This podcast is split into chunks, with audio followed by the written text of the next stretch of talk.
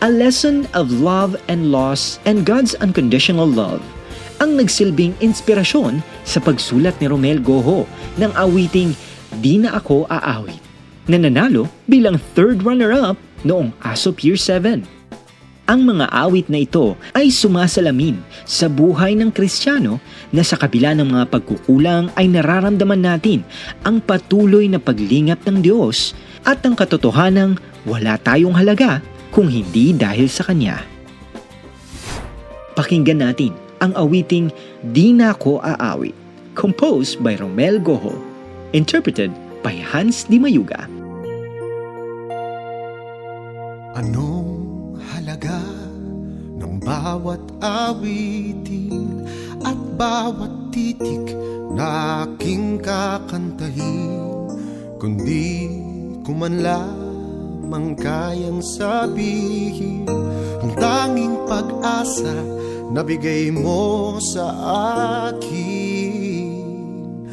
Di na ako aawit kung ika'y aking lilimutin.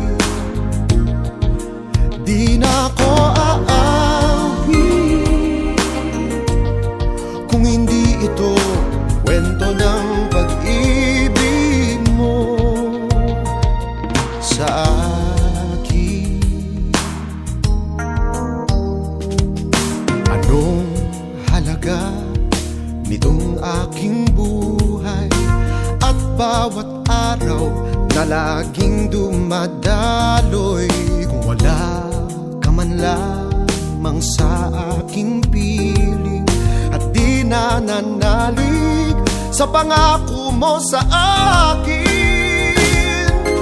Di na ako aawit kung ika'y aking lilimutin.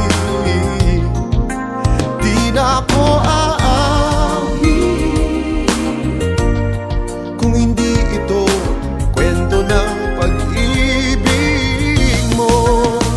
Dahil minsan ko na narinig ang himig